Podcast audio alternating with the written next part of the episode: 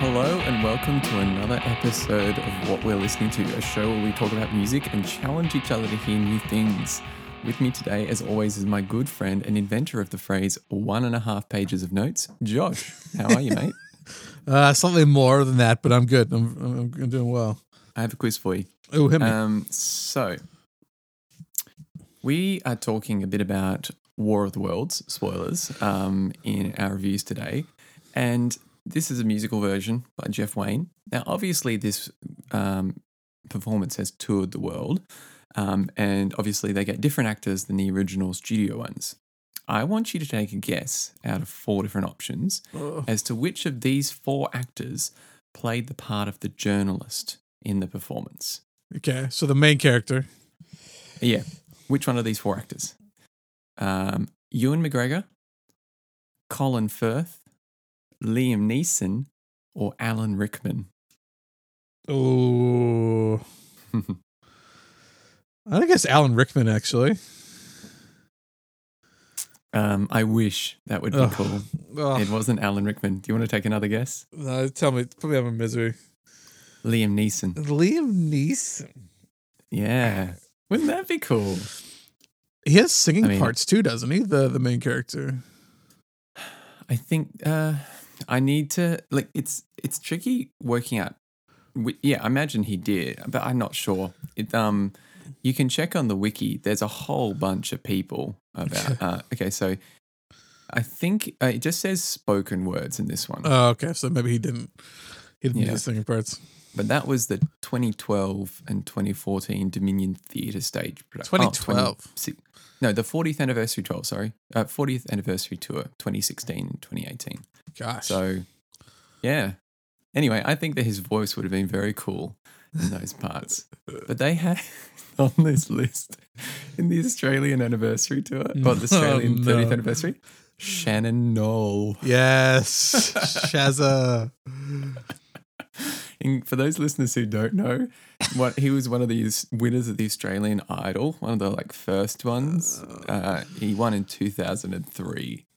Um, I've actually been in Don't tell me uh, this. maybe Parramatta and like walking past and he's there singing some like kind of real Aussie outback sort of like festival thing. Just made me laugh. Sorry, I should stop teasing. anyway, He'll come so after you. We'll yeah, yeah, we'll talk a little bit more about that later on in the show. Um, do you want to? Is there any follow up? I have a couple of things, but um, Uh, no, I'm I'm all clear on catch up. So if you got some, go for it. You don't want to like talk about Neil Young and the fact that Oh, I forgot about one that, time we do an episode about him, he goes and gets himself remu- removed from Spotify. I had forgotten about that. I yes, uh, that was very uh, consequential. Um, the day after we finished recording that episode, all that news about Neil Young and Spotify came out, which is quite surprising. Um, I don't know. I'm quite uh, proud of him in some regard. Um, I'm. I don't think he probably makes that much money off of Spotify anyway, so I don't think it's a huge blow to his bank. Um, Yeah, the like eight cents he gets per month from Spotify. So and that's from a million streams or yeah, something. You know, million plus streams. Um, I don't know. I it's him and um, uh, Joni Johnny Mitchell. Mitchell. Johnny Mitchell. Yeah, I was quite happy that you know some golden oldies in Canada, or at least have their brain still between their ears, kind of thing. yeah, yeah. It's interesting. It's a it's a whole thing, and like, I mean, obviously there's politics around it, but it's still pretty crazy that they paid Joe a hundred million for that show, and their lo- their rates are still so impossibly low for artists. So you know, it's a bit weird. Yeah, uh, yeah. Don't We can don't cut this part don't out if you don't want any. no, no. not talk about- I'm not. We're not fans of Spotify overall, but that's fine. Yeah. Um, Um, other I catch have up. one other piece of follow up. Yeah. Yep. Have you heard of this artist called Dijon? I'm, re- I'm really digging him right now. So, um, I am about three months delayed in my listening sometimes, and I, yeah, I've been really enjoying listening to um, Dijon's. Absolutely, um, I think listening to the top five of the year, our playlist, just in the Mm. kind of the month or so we had off.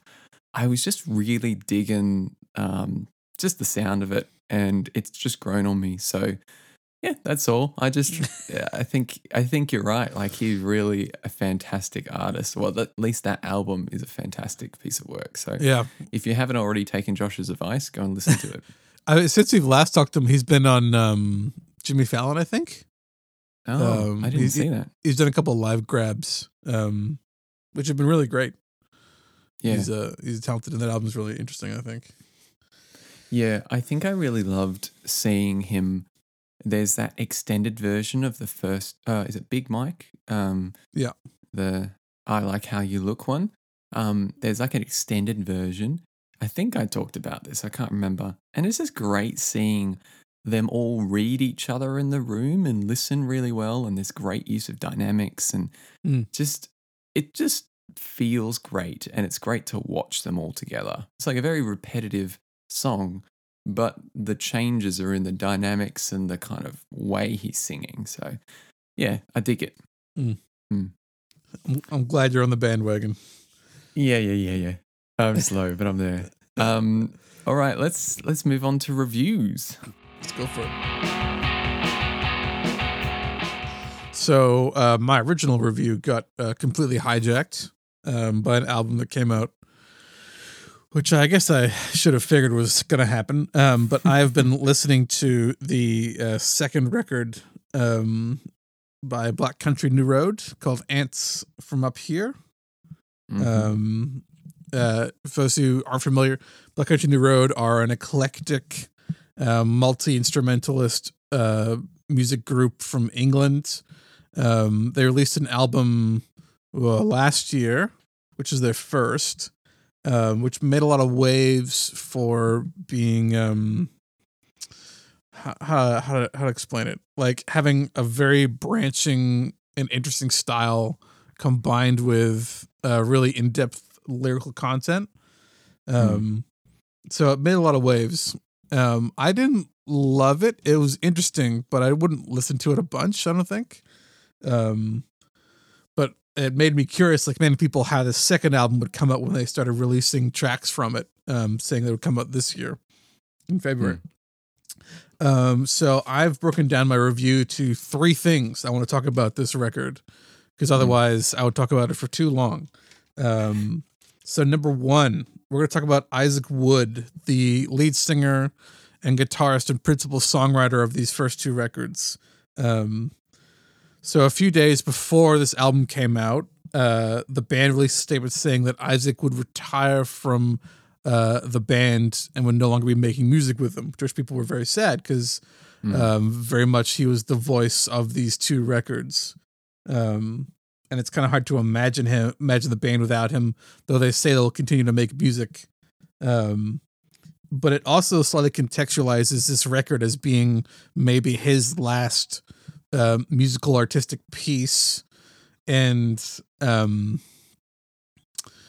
it makes it a little more personal. I think. Uh, like I found the first Hmm. record um, had a lot of uh, personable images um you know very relatable to h- being human um but this record is much more personal i think that it reflects a lot of how the writer isaac himself is currently doing um Mm. and i think Yeah. those two things combined with his statement about leaving um kind of raise the um i don't know the int- intimacy level with how I listen to this record i think um Yeah, it puts a lens on the way you read everything and Yeah. listen to the kind of lyrical story.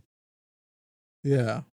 Um which I found is very interesting. I'm I'm I mean I'm glad he's uh he's taking care of himself over uh putting out more music. Um, oh yeah, Def. That that's that's had tragic stories in the music industry before around those kind of things. So good on him for taking care of himself.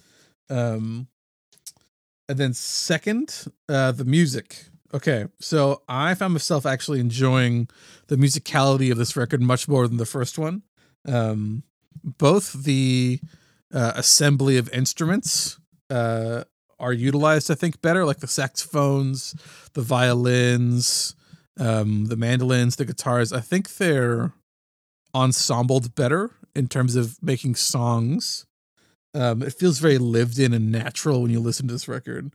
Um, and that helps kind of build some of these beautiful crescendo moments in the album, which are contrasted with these kind of more um uh kind of like brought back dour um less glorified kind of songs uh, midway through. It kind of makes the contrast a little bit better i think. Um Mm.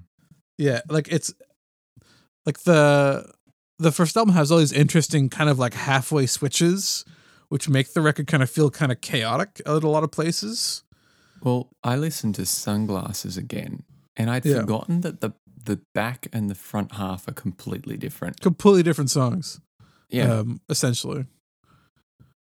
Um, and so I think there's less of that in the second record, which I think kind of lends itself Hmm. to being these longer songs are more um, cohesive in of themselves, which I think makes for a bit of a better album, more consistent musically. I don't know. Did you have any thoughts on that?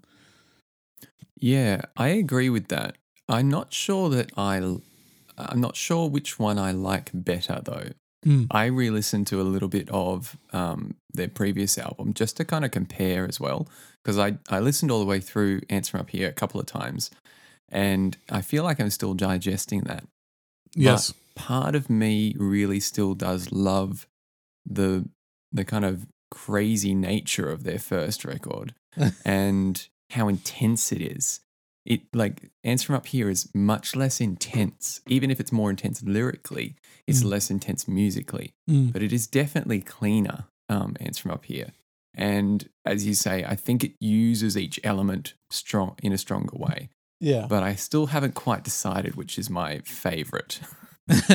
I, I think it lends to me to being more of an actual album. Like the first record is kind of a collection of songs that they've made.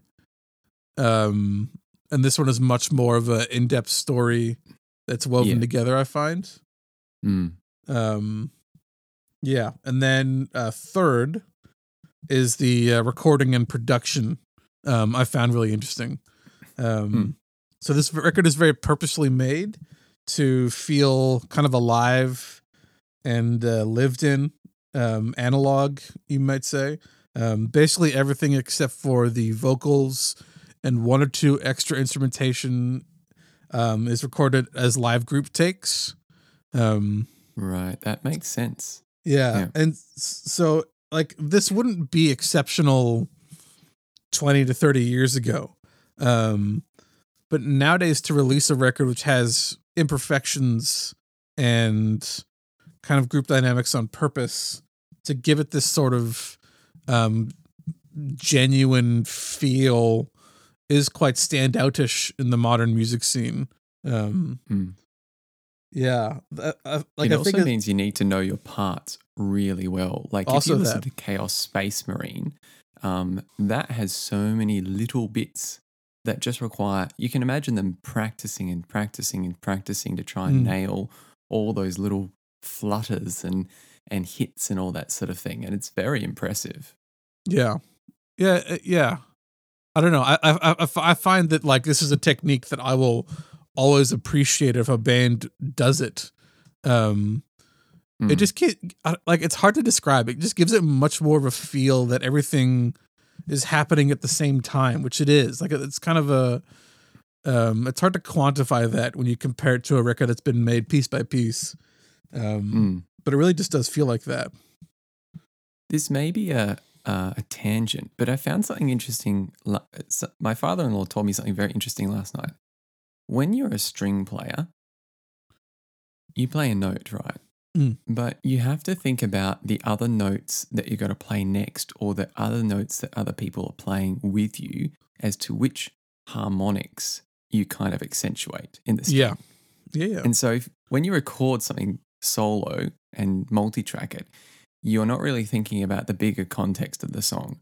Whereas when you record things as a group, you are really kind of fitting your part into the bigger scheme of things and adjusting the way Mm. you're playing based on that. And so, yeah, th- there is a reason why playing as a group is going to be um, an advantage over Yeah, yeah. trying to do it piecemeal. And you get all these things like relative pitch and maybe some like slow down and speed up, which I didn't notice too much of, but maybe there's like a little bit of. I didn't Um, notice much to kind of complain about. Yeah. But like it all just kind of fits really well together. And I think the recording ha- having like that on purpose to make this kind of feel alive and ensemble like, I think is really, Mm. I, I really love it. Um, Mm. so yeah, I I um listening to this record I found to be quite an emotional experience. I Hmm. I don't know, it, it like listening to um some of the kind of the bigger songs um like Concord or the place where he inserted the blade um Mm. kind of rise above uh like the sort of inadequacy that the lyrics are mostly about on this album and take it to a place of being like really emotional at least for me um Mm. which I quite enjoyed um and I I, I don't know I found it quite an outstanding piece of art and I don't think I Hmm. fully digested it either but I think it's going to stick with me for quite a while um yeah it's kind it of seems like the kind of album that is going to require more than a few listens to really like plumb its plummets depths. Like, yes It yeah. It it just seems like it, it's good when you can write an album that is not understood in the first few listens and Hmm. will take you time. Because yeah, like you say, it's like you can tell that there's something happening here. You can tell that there's a great story and you don't always know what each part means, you know, in Isaac's life and how it resonates with what's happening with him. yeah But you do want to find out. And that's, you told me, like, I've listened to it a bunch of times, and the place where he inserted a blade, I can tell that's, you know, this really is a meaningful piece of music and I want to tie it into something and I want to know a bit more about it, but I'm Mm. happy to kind of wait until I get it. yeah yeah for but sure it's beautiful. I, I think, think also so. sorry keep going Oh, I was just going to say, I agree. Concord is probably a near perfect song for me. I think that that has been, been going through my head ever since I heard the single. And it is one of my favorites on the album. It's just such a beautifully reserved song for a seven piece band. Mm. Like they could have gone all out, and it was just so simple and then build so eloquently. And yeah, it's just beautiful. Yeah. I yeah.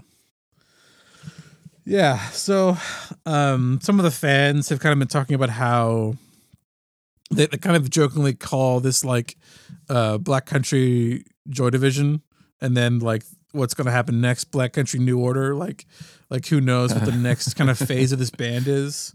Um Yeah. but Because the I- bass player is going to take over singing, right? Isn't she? Yes, yes, yes, yes. Yeah. and they're all very talented, and maybe they'll do some interesting stuff. I'm I'm excited to see what they do next, but um, I'm Mm. also very happy that this piece of music exists, um, and I'm going to keep Yeah. on digesting it for quite a while. I think. Yeah, definitely. Yeah. Um, No, it's I didn't realize they were jazz trained when I was reading up a bit on them, which makes a lot of sense. yeah, yeah. The, the drummer, I think, especially holds this band together. Um, sometimes very subtly and sometimes very overtly, but he does a lot of work to make things run smoothly in his parts. I Mm. think. Um, The part where he's doing those free, like free rhythm uh, tom fills over the top of like um, the rest of the band while they're kind of chugging along, and he's or he he or she is just going nuts on the toms, and then they kind of like land. It it was interesting because I was like, gosh, those drums are really loud. I can barely hear the vocals. Makes sense with the whole live aspect of things. yeah, Um, it's also on purpose. but- yeah, and it's they somehow Isaac's style is so interesting too. It's that frail, warbling, like he's perfect for the part. Uh, Mm. For at least this iteration of the band, I think that his vocals are perfect. I love them. I see you know, I can imagine that some people might not like them just because Mm. of that certain sound, but it's uh, it's just like a just a very good use of all these seven musicians' skills. I think. Anyway, Yeah. Yeah. So that's Yeah. Answer them up here. I'll probably keep on mulling that over for the rest of the year. Um, Hmm. but Yeah. what have what have you been listening to, Asher? Um, something a bit on the opposite end of the scale. um, I I was introduced to um, Porter Robinson uh, just recently. Uh, you suggested I listen to him, and then someone else also ju- suggested, and so um, I just jumped on and found his latest album and gave it a whirl Hmm. because you said if you're still in the synth pop sort of um, uh, yeah, like kind of uh, he- headspace, give this a shot Yeah. and I was delighted. Um, so this is a very Baths esque sort of feel, um, though um, it is a bit different. I'll go through it. Basically, this album makes me want to replay Undertale or watch Studio Ghibli films. it has a lot of like anime influences and it's a very kind of pretty sound. It's very, it, feels like it could be on some modern Netflix anime sort of thing. Hmm. Um, it's a real delight. It might, it might be also that it's just like, it's a lovely background album. Like it kind of, it's great to work to. It's upbeat, it's beautiful and pretty and kind of glitchy and great use of synthesizers. Reminds me a little bit of that Green Parrot song uh, that I mentioned a while back. Yeah. Um, the opening track, I, I always love opening tracks. I mean, they do a good job, artists, of putting something really strong right at the beginning to kind of draw you in. but, um, you know, the use of like these acoustic instruments like the piano and the melodica and like accordion alongside kind of synthy kind of uh, percussion elements and synthesizers. It's a good tonal combo in my mind. Um, and all the way through, these songs are really dancey, but also have a lot of good melodic integrity. Like they're beautiful to listen to. And there wasn't really a song on the album which I was really let down by. It's quite Mm. long, this album, but I think I enjoyed most of it. Um, yeah. Oh, I didn't didn't write my standouts. I think my standouts are. Did I? Uh, no. My I really loved the opening track, but then there's the classics like "Look at the Sky," which is beautiful. Um, I quite liked um, "Do Re Mi Fa Sol La Ti Do," which is quite clever. Um, and "Unfold" near the end was beautiful. But um, I mean, it's hard to pick. There's so many really great parts of these songs. And the really interesting thing was, after listening to it, I was like, oh, who's the female vocalist on this album? And I checked the credits and there was none. And I realized that it was him. So he's done this like pitch shift um, to duet with himself in unison or sing the female part. And the software he's using is really good because I didn't pick it up at first. It just sounded like a very synthesized female vocalist. But um, you watch him live and it's him singing and they've just pitched it up as live. But the other thing that's interesting is um, I think it's on something comforting. They use that as a moment to teach the listener that he's using this because they you can hear the mouse like clicking and like swapping but the the Oh, filter really? on and off. It's very clever. There's a lot of like um, kind of background sounds. You can kind of hear someone working in the background and stuff. I, I like that. It's an interesting little way of doing things. So, yeah, anyway, this is just a beautiful album. It's not, I mean, lyrically, there are a couple of moments of quite moving songs like Mother, um, which is a very sweet homage to like being a mum and and like being always on your side sort of thing, which I thought was very sweet. Um, but apart from that, it's just a nice feel good album. Not not quite as complex as Black Country New Roads though. yeah. Anyway, it's just beautiful. thanks thanks for suggesting it. Uh, it was a real joy. So yeah, yeah. I um I came across Porter Robinson a couple of years ago with his first record, um, which Mhm. was generally liked, but I think not as exceptional as this one. hmm Um, Is that Worlds? Yes, there's a couple songs on there which are pretty good. Um, I didn't like- listen to anything else. I'm sorry. No, that's fine. Um, but yeah, I found myself going through this album and enjoying it. I think I liked more of the, um, yeah, maybe more of the the the Baths kind of alternative glitch pop ones like uh, like Wind Tempos or Dull Scythe or Sweet Yep. Time near the end. Those kind of like Yeah. a little less pop dance ones, a little more strange. Um, Mm. but very, yeah, cozy is the word I would use when describing this record. Yeah, that's a good word. Yeah. Yeah. No, it definitely had a nice range of elements like that. So you'd go from those glitchy sort of instrumental parts to kind of real dancey stuff. Um, his live show looks very clever too, with all the like projections over all the walls. Mm. I don't know if you've seen this, but um, yeah, he did a live show during kind of the pandemic uh, that was just streamed, and it yeah, just very well done. You know, lots of really interesting 3D projections all over the place. So yeah, it lends itself to that. There you go. Yeah. Robinson. So that's it. Yeah. Uh, thanks for that. Shall we move on to homework? Yeah. Let's, let's do it. Um, so, as I mentioned in the quiz at the start of this, I gave Josh um, an album from the 70s called Jeff Wayne's musical version of The War of the Worlds. I think that's the full title. Um, and so, this is as it sounds. Um, if you don't know um, War of the Worlds, it's a science fiction novel by H.G. Wells from quite a while ago. I think it was written before the 1900s. I can't Yeah. remember. exactly. 1890s. Yeah.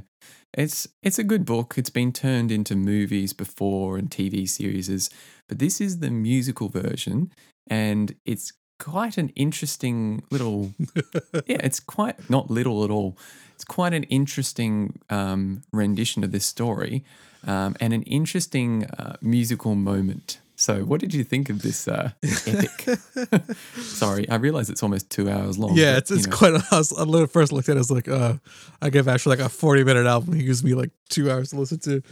Um, Sorry. No, it's fine. yeah. Um, when people say they don't make music like this anymore, I usually disagree. I think I would agree with this one. Um, it's yeah.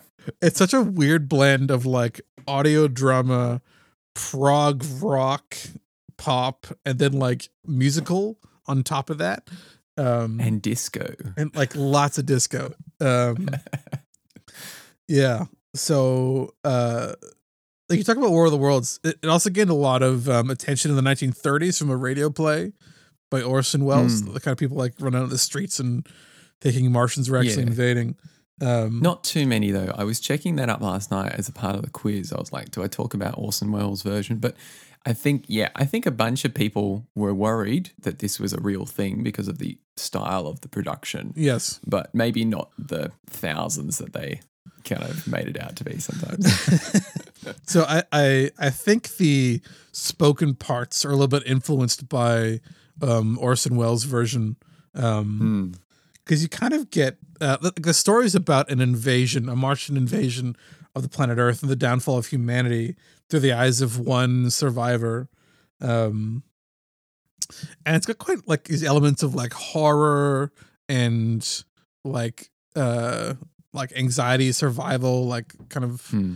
um witnessing what's happening. Um Post apocalyptic sort of feel. it's interesting when i was reading about it it um apparently um hg wells wrote it as a th- as kind of as part of a conversation with his brother about the invasion of tasmania and like what was happening Huh. to the aboriginal people there and he's like well, what would happen Oh, yes, I did see that. if like Yeah. martians came and did that to us like what would it feel like and he kind of wrote this book um Hmm. and it's interesting because that message i think has kind of been lost in modern day where people just think oh it's like science fiction um Oh, What did I- science fiction is always about the current culture. Like yeah Very Um, little about actually just writing about space aliens and ray guns for the sake of it. Uh, yeah. So like lyrically, it's quite like desperate and horrific Hmm. in some places, and then musically, it's so different.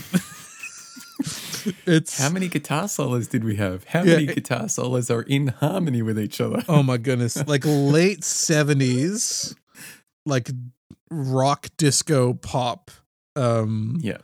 Um keyboards guitar solos speaker boxes um like sixteenths on the hi-hat for the whole time through um it's got the whole bag Poor drummer. oh that that drummer is doing work man um I was watching the live version last night. I could see him working really hard. yeah like doing sessions is one thing doing this whole thing as a concert would be exhausting as a drummer um I think it's cut down for the, the live version. It looked like it was only an hour and 10 rather than an hour and 45. um so you get kind of these like spoken pieces about like you know heat ray guns destroying the london bridge and everyone's terrified and then like the beat kicks in and like your head starts bopping and you're like this is so out of sequence with what's supposed to be happening And you've got the like studio strings, Yeah. which you just remind you tell the listeners what Yeah, the main theme sounds like to you. it just tweaked when we were starting setting up for recording that reminded me of uh, the Iron Maiden song "Run to the Hills." It's the same kind of line, like ba ba ba, like that kind of motif is like all over the place. It's not exactly The the, same, syncopated feel. um, but it's so funny. And so you got these like these like scenes of like people being eliminated by ray guns, and there's like disco happening, and it's such a funny picture in some parts. Um, And I think I- it's completely innocent. I think it's just Yeah. like the sound of the time and it's his idea of drama. And like, you know, it's all still in minor keys. It's not like it's happy bg stuff, but it, it just kind of uh, comes across as a bit of a juxtaposition. Yeah. it's just kind of wild. I love it. And then you have like they make like laser noises with the instruments, or Mm. um, so every so Yeah. often you'll hear this like giant like noise. And you're like, the first time you're like, what the hell is that supposed to be? You're like, oh, it's like these giant heat lasers destroying people. like, um, hey, you know, they had these new fangled synthesizers. They they wanted to use them for everything. yeah, But I mean, it does make sense in that sometimes how are you going to make those sounds if not with synthesizers? You know? Yeah. Yeah. So I listened to this on on on record actually. So I don't actually know the names of the songs. I just kind of know Did you sides. have it on vinyl too? Um, no, but I, f- I found a YouTube video where it's like the guy like plays it Oh. on vinyl. Uh, so you flip Right, gotcha. sides. Um, That's fine. A big overview is it's too big to kind of dissect sometimes. yeah. So like side one is like the aliens landing. Side two is like trying to escape from uh, England and uh, the the sinking of the Thunder Child. And then um What did you say that name sounded It's, like it's, again? a, it's a terrible name for a boat. I don't I don't know what it, it's. The HMS Thunderchild. Okay, H.G. Wells. it had you, guns on it. I don't know. you can do better than that. And then side three is like the bit with the parson and his wife, and then side four is like the him coming out and the aliens dying. Um, Yeah. And Um, also, there's the new world kind of idea of building underground and stuff. yeah, that song is so. Yeah, that part of Yeah. the It's not great. Yeah, it, it flags sec- a little bit at the end. To be honest, I I I- think Yeah. about the book as well. I think this the the uh, solution to the alien problem in the book is also kind of lazy, where um, the Martians catch bacteria and die on their own. You're like, oh okay, I think that's brilliant though. I really like that as a concept. And I remember remember when I was the kind of learning about this when I was younger and I went it was the first time I like the perspective was flipped well for me. And I think that's also a bit to do like that might be although it's the wrong person, you know how like in like in South America, right? When um South America was first invaded, the invaders had all these diseases that weren't affecting them, and then the Native Americans, you know, caught all these, these different diseases and died. The same here in Australia. And so I think it was an interesting, like, oh, the aliens just didn't have any of the immunities that the Earth people did. So yeah. anyway, it's just Like it it's an interesting- concept. It's an interesting concept. I feel like as a as a literary device, it's very anticlimactic. Right. he just like comes Yeah, out of a house enough. one day and they're just all dead. You're like, oh, it's over. You're like, okay. Well, I think that might be the English way of sci-fi, where it wasn't always a big fight at the end. Um, Yeah. If you've ever read any um, John Wyndham. Uh, I'm a big fan of John Wyndham.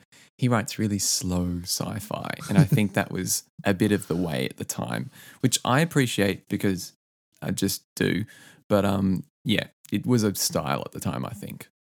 Um, what else? Do, uh, yeah, the the vocal performances are pretty good. Um, one that especially stood out to me was the uh, casting of uh, Phil Lynott as the uh, the preacher, the parson, who you may know is the lead singer and bass player of Thin Lizzy, um, which is kind of funny. Like it's just kind of the like rock and roll people getting involved in musicals again, kind of like um, yeah, like um, Snark, Hunting, Hunting Snark. Snark. Yeah. Um, but yeah, I I don't know. I love Phil Lynott's voice. Uh, he does a really good job, I think, in those songs.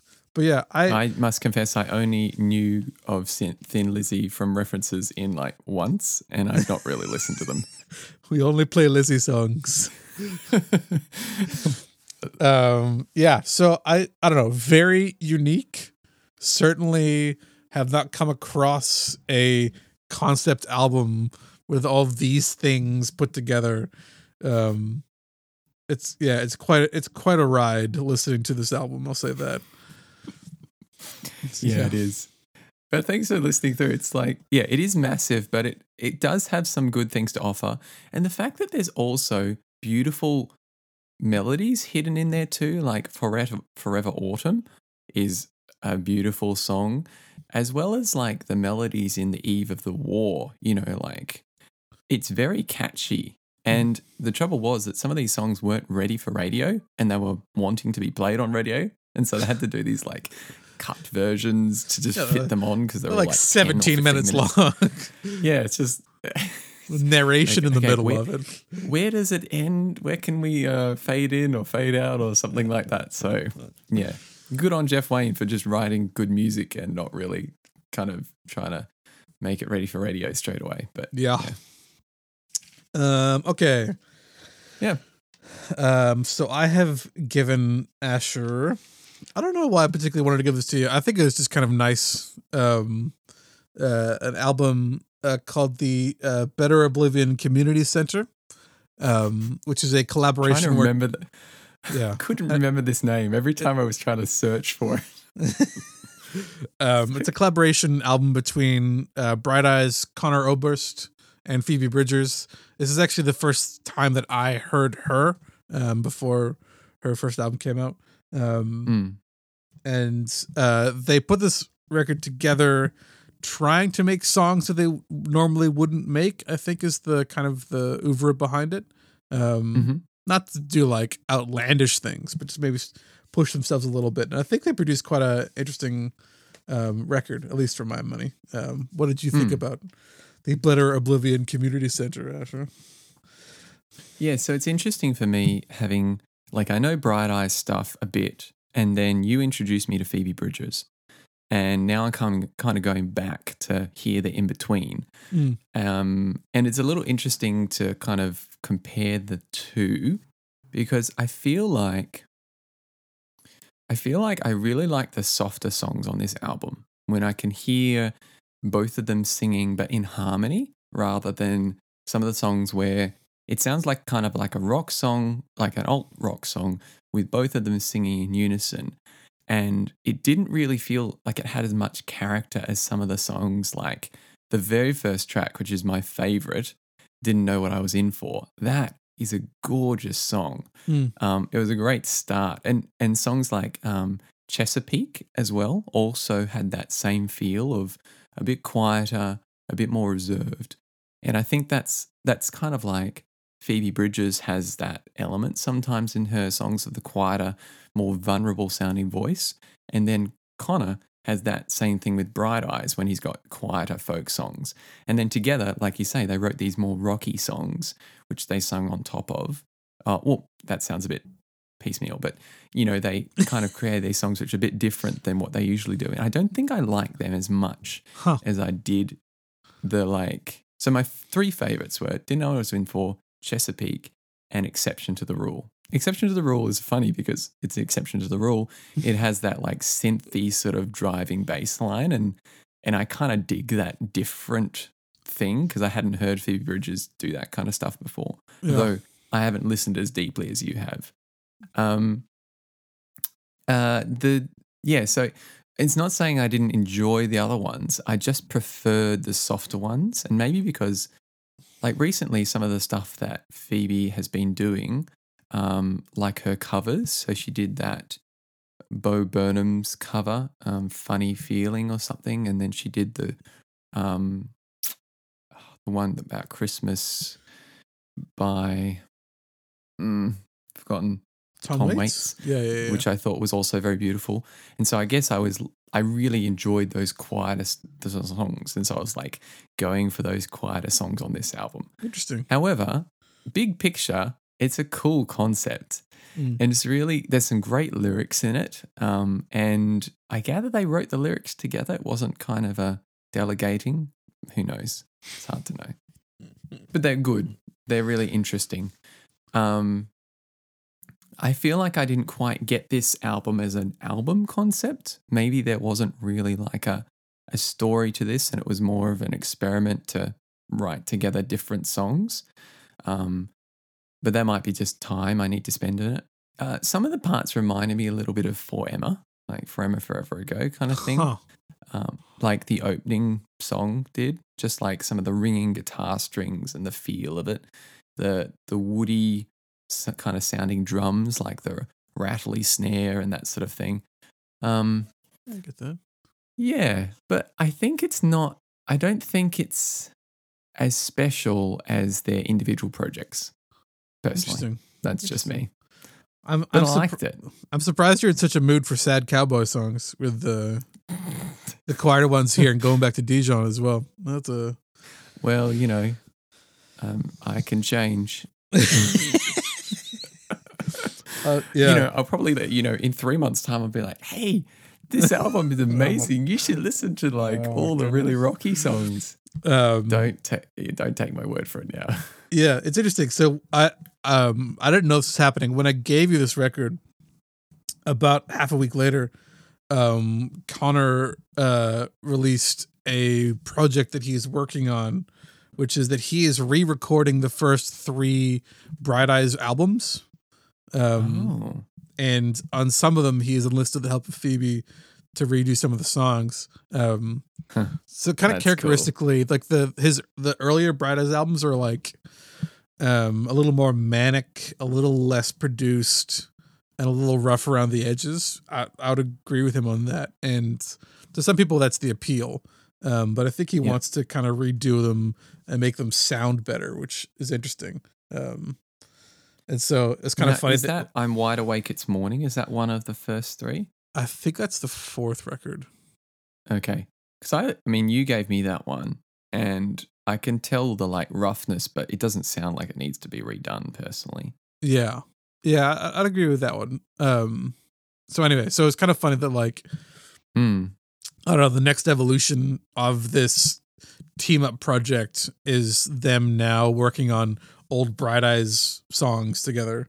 Um Yeah. they've even they've released one um which I'll talk about in the honorable mentions, but it's just kind of like it's interesting to see like a musical partnership kind of form and people kind of flourish on their own but still enjoy working together. I kind of like that. yeah, yeah, that is cool. Hopefully that's Like the they don't- is. They don't need to always be uh, a team, but they make a really good one. Yeah. You know? Just like Simon Hmm. and Garfunkel. All right. Uh, I don't know if that was always a team. uh, honorable mentions. Yeah, yeah, let's do it. Let's go.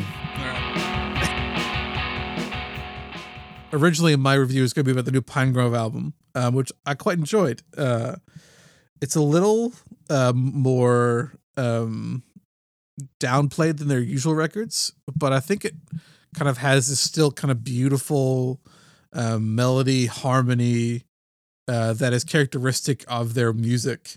And um, this one, I think, was written during uh, the pandemic, and so it's kind of more about those kind of anxieties and stresses, um, Hmm.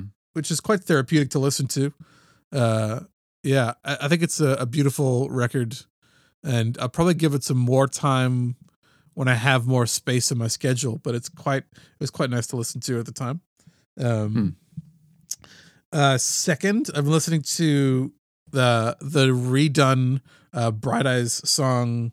I think it's called "High a Lie a Liar." I think it's the name of it. It's uh, it's off of their uh, second album, and it's this is the one he did with Phoebe. Um, Hmm. it's a yeah. I mean, it's just a very interesting and like the concept of like remaking your own old music. I think is a interesting one. Like, what do you do with it? Like, do you just like you know synths and plugins, or do you just kind of like do it again, but like better? And I think it's kind of like a middle ground that he's walking with. Like he's adding some instrumentation, but he's not going overboard. Um, Mm. So I'll, I'll be used to see how that project goes. Um, Isn't Taylor Swift re-recording her stuff to like free it from the clutches of some record company? I believe so. Yes. Um, Is she doing the same kind of thing? Like she? I don't know. I mean, not that either one of us pay yes, close attention. I definitely keep tabs on Taylor Swift, Dasher. well, you know, you did last year when they were involved with the national. She was involved in the national, but no. um, and then anyway. Sorry. Side note. third um, is the latest single from rapper Denzel Curry, um, hmm who uh, consistently uh, is one of my favorite performing guys in the scene. Um, he did uh, a project with Kenny Beats like two years ago called Unlocked, which is really great. And then he has an album coming out this year. This I don't know. This single is like uh, it's a switch up from his regular style. It's less aggressive, um, a little more '90s, a little more introspective. I think it just works really well together, and it's good to see uh, him grow as a lyricist and a musician. Um, Mm. So I, I've been really enjoying that. And then, lastly, because of his mention in the War of the Worlds, I've been listening to some Thin Lizzy. Um, they have a couple Nice. really great albums. Uh, particularly, I love the song uh, "Jailbreak" or the Cowboy song. I just like um, uh, Phil Lynott is one of my bass playing heroes. I think his bass parts are really interesting, and he has like this kind of uh, he uses a pick. It's a really aggressive style. Like he's always a little bit ahead of where the band is going, so you can kind of tell that he's the one that is kind of driving everything. Um, it, it works well together, and he's kind of a larger than life Yeah. character. This this big boy. Um, so I've been loving some Thin Lizzy these last couple of days. Nice. How about you, sir? What are your honorable mentions? Uh, I just have two, um, but the first one. Um, so there was a bit of drama the past few weeks. Drama. Um, you, you know what I'm talking about. Uh, Mm. So Godspeed You Black Emperor have an infamous first album, uh, which has an interesting title. I will call it ALF for the moment. um, and it never has never been discovered. I think there were 33 tapes made back in the late 90s, and nobody had a copy um, that at least they were willing to put online anywhere. And the band had been a bit ambivalent. They're like, eh, it's early stuff, whatever, don't worry about it. If it does surface, I'd be interested. For some reason, Efrim Manuel Menuck didn't seem to have a copy, but whatever. Um, then a couple of weeks ago, it arrived online in full, and the Godspeed You community went a little bit nuts, to be Mm. honest. Um, I think doing a bit of reading last night, from what I can gather, I think that it was leaked by someone in the community when they shouldn't have leaked it or something like this. And I was part of the Discord, and the Discord was a bit grumpy about it and said, We're not allowing anyone to share the album or talk about the album, which then attracted the attention of some parts of the internet that love to troll people. And, you know, uh, basically they had to shut down the Discord server for a while. So, anyway, people were chatting about it elsewhere. It became a bit of a big kerfuffle. I've had a listen to it. It's just on YouTube and actually got put up on Spotify under someone else's name, which is weird.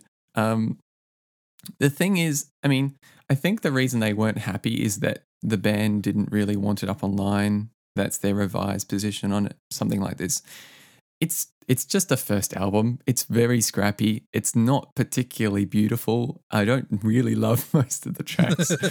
it's just it's just like it's a really like demo home dubbed cassette kind of thing. Um, it has like elements of stuff on it, but it's nowhere near, you know, F sharp, A sharp Infinity, their first official release. Yeah. So it's just a bit funny that it caused such a division in the community. Yeah. Well, it's not funny. I think people got really upset. I, I found it funny. As someone with no sad. skin in the game, my goodness. Yeah, yeah. I mean, I don't really have skin in the game either, which is why I've just listened to it on YouTube and thought, okay, cool, whatever. It's got an obscene amount of tracks. They're all really short, which is ungod speed you like. Um, but it was just, I don't know, it's just interesting watching the internet react in different ways. I Yeah. mean, people who are invested um, take it take it pretty seriously sometimes. Like the only But, experience I have with like a musical leak of a band I care about would be like something like Radiohead, where Yeah. the community goes, "Oh no, that's terrible. Let's all listen to it and talk about how great it is," and like just kind of feverishly go through it no matter what. It's just kind of funny to Yeah. see it. This community have like, no, we're not going to listen. Well, I think half of the community was the the former. You know, they're like, "Oh, cool." It's like, "Oh, that's not really nice," but let's all listen and chat about it. And then the other half of the community, which I think has like some Constellation Records people involved in it, were like, "No." So Ah, anyway, okay. record lives. yeah. So I think that's possibly why, but it's all hearsay. Um, I'll chuck a little. There's a really interesting breakdown of like why it's real and why it's fake. You know, because some people like. I don't know what I don't need to go into the story of what happened like eight years ago on Reddit when some dude actually had a tape and almost uploaded it but didn't and blah blah blah blah. blah. So it's just funny. It's kind of fun because it's like it's modern day myths, you know, Yeah. like these elusive things, and just people like, that kind of stuff. like the idea of like scarcity when it's a easily uploadable thing. Um, Yeah, there's, there's actually a Wu Tang Clan album that's just kind of like this, where they made one copy of it and sold it, and one guy bought it and refused to show it to anybody.